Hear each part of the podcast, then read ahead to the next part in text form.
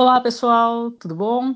Estamos aqui para a sexta edição do Volleycast, o nosso querido podcast de vôlei. Para quem não me conhece, eu sou a Carol Canossa, eu comando um blog de vôlei no Wall Sport, o Saída de Rede.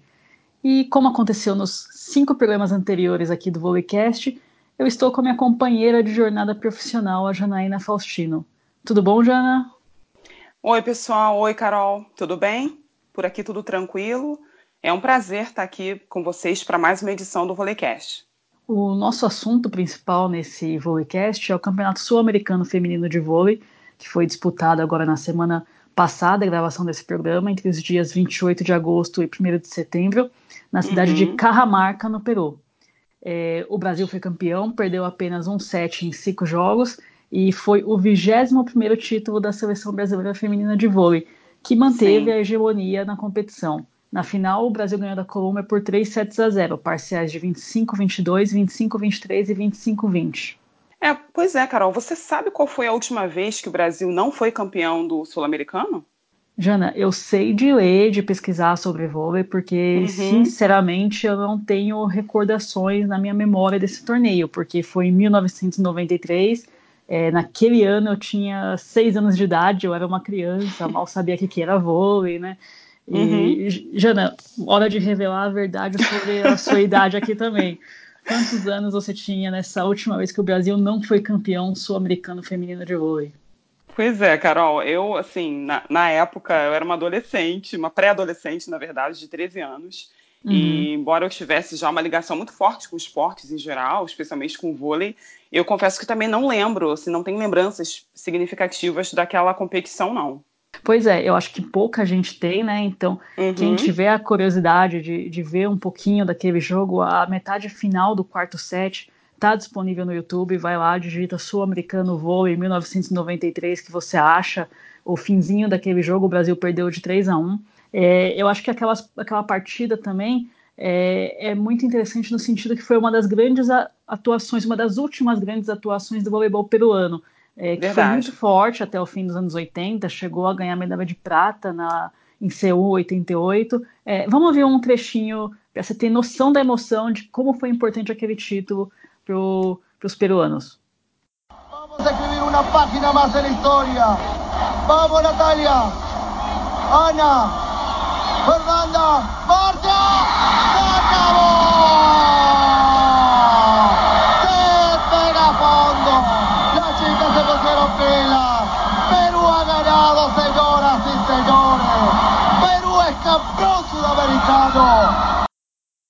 É, acho que aquela foi a mais forte geração peruana, né? Que tinha grandes jogadoras, como uhum. a Natália Málaga, a Rosa Garcia, levantadora, e a Cecília Tait, né, todas inclusive jogaram em clubes no Brasil. Bem a Cecília, por exemplo, é uma ex-ponteira que se tornou um ícone do vôlei peruano. E até como uma demonstração da importância dela e daquela geração para o país, ela que foi escolhida para acender a pira dos últimos Jogos é, Pan-Americanos de Lima, né, recentemente. Por aqui ela jogou no time da Sadia nos anos 90, e chegou a conquistar o Mundial de Clubes de 91 com a equipe. Foi o primeiro título mundial uh, de um uhum. clube brasileiro, né? Jogou com a Ana Moser e tal, uma jogadora muito, muito importante. A própria Ana Moser dizia que era uma atleta muito habilidosa, uma ponteira muito habilidosa. Uhum. É, mas voltando ao Sul-Americano de 93, que foi disputado lá no Peru, né, na cidade de Cusco, o Brasil não estava com os principais nomes da época porque as jogadoras tiveram é, divergências internas com o técnico Wagson Lima e a derrota acabou levando a demissão dele à entrada do Bernardinho, né, Carol? É, bem, bem observado, Jana. Foi um, como dizem por aí, um turning point, né, do, do uhum. voleibol brasileiro, né? Foi uma coisa que o, o Brasil já vinha crescendo muito naquela época, já tinha ganho, o Sul-Americano anterior, de 91, e aquela derrota foi um pouco de, de choque pelo que vinha acontecendo, mas acabou sendo assim, o mal que vem pro bem, né? Porque uhum. depois entrou o Bernardinho, o Brasil subiu mais um patamar, um patamar, se consolidou de vez na elite do, do voleibol mundial. Sem e o dúvida. resto, todo mundo conhece a história, né? Verdade, sem dúvida. E, e pegando o túnel do tempo de volta para os dias de hoje, de volta para 2019, eu acho que o mais importante na vitória brasileira nesse sul-americano é que o Brasil conseguiu se impor com alguma tranquilidade. Claro, houve algumas dificuldades na, na virada de bola, tal, mas considerando também que o time do Brasil nem era o principal, nem treinou tanto tempo assim. É, mas eu, eu, acho que é a manutenção da hegemonia e o fim daquela pulguinha atrás da orelha que ficou no torcedor que, é, que acompanhou os Jogos Pan-Americanos, né? Depois que uhum. o Brasil não uhum. conseguiu nem, nem a medalha, né? É, eu acho que isso foi o mais importante, assim, tipo, o Brasil não precisa de força. Os rivais, muitos rivais não estavam com força máxima também. A Angela Leiva não, não, jogou, a Argentina estava com um mistão, assim. Mas não há dúvida nenhuma que o continente é, é do Brasil, né? Isso não está ameaçado. Sem dúvida, sim. Como você disse, foi o 21 primeiro título sul-americano do Brasil, é o 13 terceiro consecutivo. É... e sobre a Colômbia, que é treinada por um técnico brasileiro, né, o Antônio Rizola, um técnico bastante importante. Uhum. E foi um grupo que teve a Sheila e a Fabiana de volta à disputa de uma competição oficial pela seleção brasileira. Teve algumas jogadoras que participaram do pré-olímpico e outras que já tinham sido chamadas no início da temporada, como a Drusila e a Gabi Cândido, mas que acabaram pedindo dispensa naquela leva, né, junto com, com outras diversas jogadoras no início da temporada de seleções. Uhum. É, o título, acho que o título acabou sendo importante é, para o Brasil, como você falou, tanto para essa questão da manutenção da, da hegemonia sul-americana, hegemonia local, quanto para a seleção dar o troco depois da derrota por 3 a 2 de virada na semifinal dos Jogos Pan-Americanos. Uhum. É, vale lembrar que o Brasil levou um time B, um time alternativo para os Jogos, com atletas jovens como a Mayra e a Lana, né, as ponteiras, a própria Paula Borgo, que atuou também na Liga das Nações é, e também participou do PAN. E o Brasil acabou saindo do torneio sem medalha depois de perder a disputa do bronze para a Argentina. E o que, que você achou desse retorno da Sheila e da Fabiana, Jana?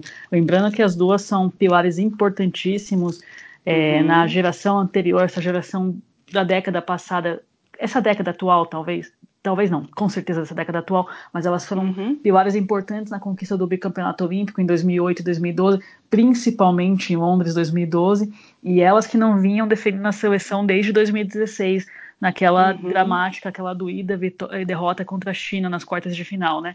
E entraram agora, desde então, três anos e pouquinho é, fora da seleção, entraram em acordo uhum. com o Zé Roberto para voltar a vestir a camisa amarela.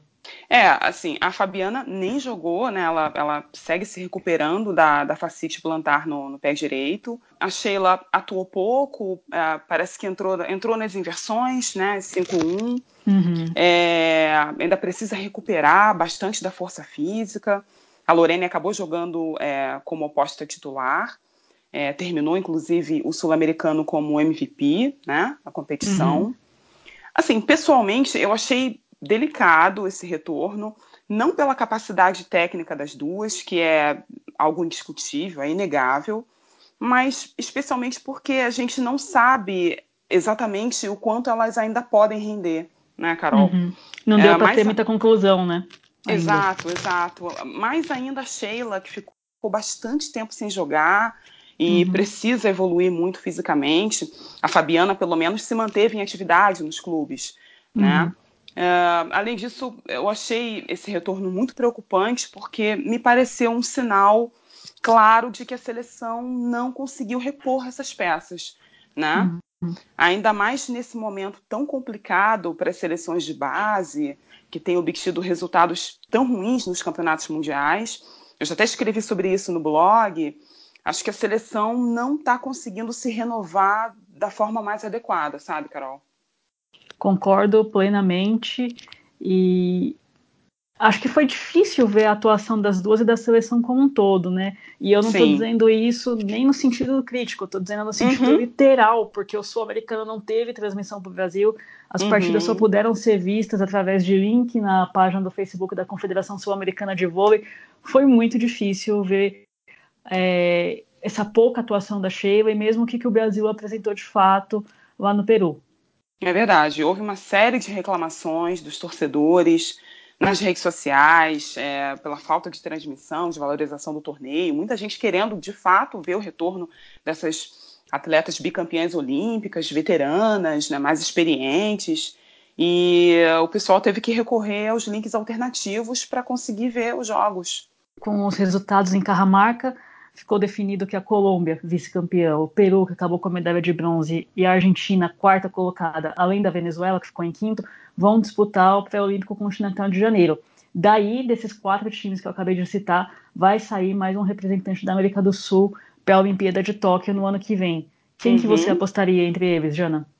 Pois é, Carol, eu estou entre a Argentina e a Colômbia. Acredito que o segundo representante sul-americano em Tóquio vai ser um dos dois. E você, o que, que você acha?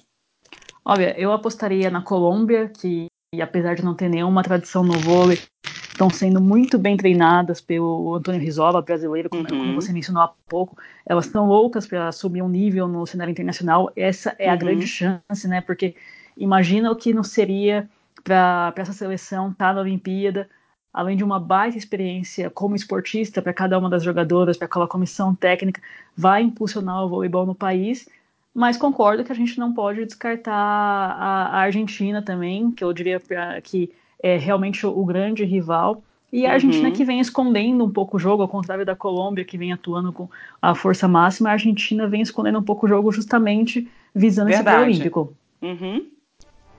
medalha. Bom, vamos agora para o nosso quadro fixo. No ACE, como o próprio nome sugere, a gente dá destaque para quem mandou bem nesses últimos dias que a gente não gravou o podcast. Para você, quem, quem gravou esse Ace, Jana? Acho que quem mandou super bem foi a Lorene, Carol, que foi a maior pontuadora da final no Sul-Americano, com 15 acertos. Foi bem no torneio, saiu como MVP. E ela tem feito uma ótima temporada de seleções, né? E a medalha, Carol, quem levou? Bom, a medalha, que no caso aqui é a, a gente está usando com sentido de gíria para quando o jogador toma uma bolada no peito, a medalha, na minha opinião, vai para o calendário do vôlei. É, a gente reclamou, por exemplo, há pouco da falta de transmissão do sul-americano, mas uhum. isso para mim tem muito a ver com o excesso de torneios, né? Acaba ficando redundante, acaba ficando muita coisa para a TV transmitir. É, Verdade. Como, como exemplo, é, só agora no mês de agosto a gente teve pré-olímpico, PAN, sul-americano, Copa do Mundo vai começar daqui a poucos dias. Em janeiro vai vir as repescagens continentais do pré-olímpico. É, muitas vezes esses torneios com as participações do mesmo time é, é muito cansativo para quem acompanha e acaba ficando confuso para o público em geral, né? É, em termos continentais, por exemplo, eu acho que dá para ter usado o PAN de Lima ou esse sul-americano de agora para dar uma vaga em Tóquio para um dos países do continente, né? Concordo, concordo. É o mesmo calendário é, cansativo que já motivou tantas reclamações por parte dos jogadores. É, eu acho que talvez falte uma, uma organização, é, acho que é um posicionamento mais firme por parte dos atletas, Carol, para mudar esse cenário, sabe? Para acho que para fazer a, a, Federação Internacional repensar de fato esse, esse, esse calendário que realmente é muito maçante, né? Uhum, com certeza, com certeza. É, vale lembrar que ainda está rolando o Campeonato Europeu Feminino, né, Carol? A uhum. ESPN está transmitindo algumas partidas. Você, inclusive, comentou o jogo entre Itália e Polônia, né? acho que da primeira fase, né? Foi isso, isso super legal. E as italianas perderam por 3 a 2 né? Perderam no tie-break. Uhum. Uh, as quartas de final foram definidas e vão ter confrontos que, que prometem. Né? Sérvia e Bulgária, uhum. Itália e Rússia. Jogaço. Sim, Turquia e Holanda, que também uhum. promete, Muito Polônia e Alemanha. Sim, todas essas seleções brigando por vagas na, nas semifinais. E também houve o campeonato asiático vencido pelo Japão, né, recentemente. Sim, sim. Um Japão que veio com muitas jogadoras. Apesar da China, que é a grande seleção da Ásia, não ter disputado com força máxima, o Japão também não disputou e ganhou esse campeonato vencendo a Coreia do Sul do Avarini, é, vencendo a Tailândia, eu acho que essa geração do Japão promete muito assim para os próximos anos, para o ciclo de Paris 2024. É verdade, e vão querer fazer bonito uh, ano que vem em casa. Com certeza. Né, Carol? Então é, é, é interessante observar japoneses. Bom, agora a seleção feminina volta ao Brasil, mais precisamente aos treinos em Saquarema, para Ufa, o último torneio de 2019, que vai ser a Copa do Mundo entre os dias 14 e 29 de setembro no Japão. É, a Copa uhum. do Mundo era um torneio que até pouco tempo atrás servia para dar uma vaga na Olimpíada, mas agora eu acho que está mais para uma sequência de amistosos de luxo, né? Pois é, agora com os pré-olímpicos, né, dando as vagas, é, é, na Olimpíada, a Copa do Mundo praticamente perdeu a sua razão de ser. Né? Ela ainda tem alguma importância porque soma pontos para o ranking. As uhum. chaves para a Olimpíada do ano que vem vão ser definidas a partir dele, né? Do uhum. ranking. Então, é, é, de fato. É importante. É, sim, sim. Agora, ainda, a gente ainda vai ter o sul-americano masculino a partir do dia 10 de setembro. A gente uhum. teve o feminino, vai começar o masculino. O campeonato vai ser disputado no Chile e o Renan optou por uma equipe mesclada. Uh, entre os principais nomes, é, ele está apostando no Leal e no Douglas nas pontas, né? Acredito que serão os titulares. O Cachopa é, vai é, como levantador, né? Uhum. O, o, Bruno acho que não vai participar do, do Sul-Americano os, os líberos, o Mike e o Thales, que seguem travando uma disputa dura né, pela titularidade em Tóquio, já que provavelmente só vai um líbero, né? O Renan vai ter que Sim. escolher. E, e é isso. O, o, ainda falta, ainda resta o sul-americano masculino. Que depois vai ter a Copa do Mundo masculina também, já entrando em outubro, né? Uhum, isso aí. Pois é, encerramos aqui o sexto Volecast. Se você quiser acompanhar a gente, o nosso trabalho a gente está no Facebook, facebook.com.br saída de rede. Nós também estamos no Twitter, arroba saída de rede, e claro, lá no blog do UOL, que é o saídaderede.blogosfera.ol.com.br. Até mais para quem ouviu a gente até aqui. Até a próxima, Jana. Até a próxima, um grande abraço, nos vemos. Até lá.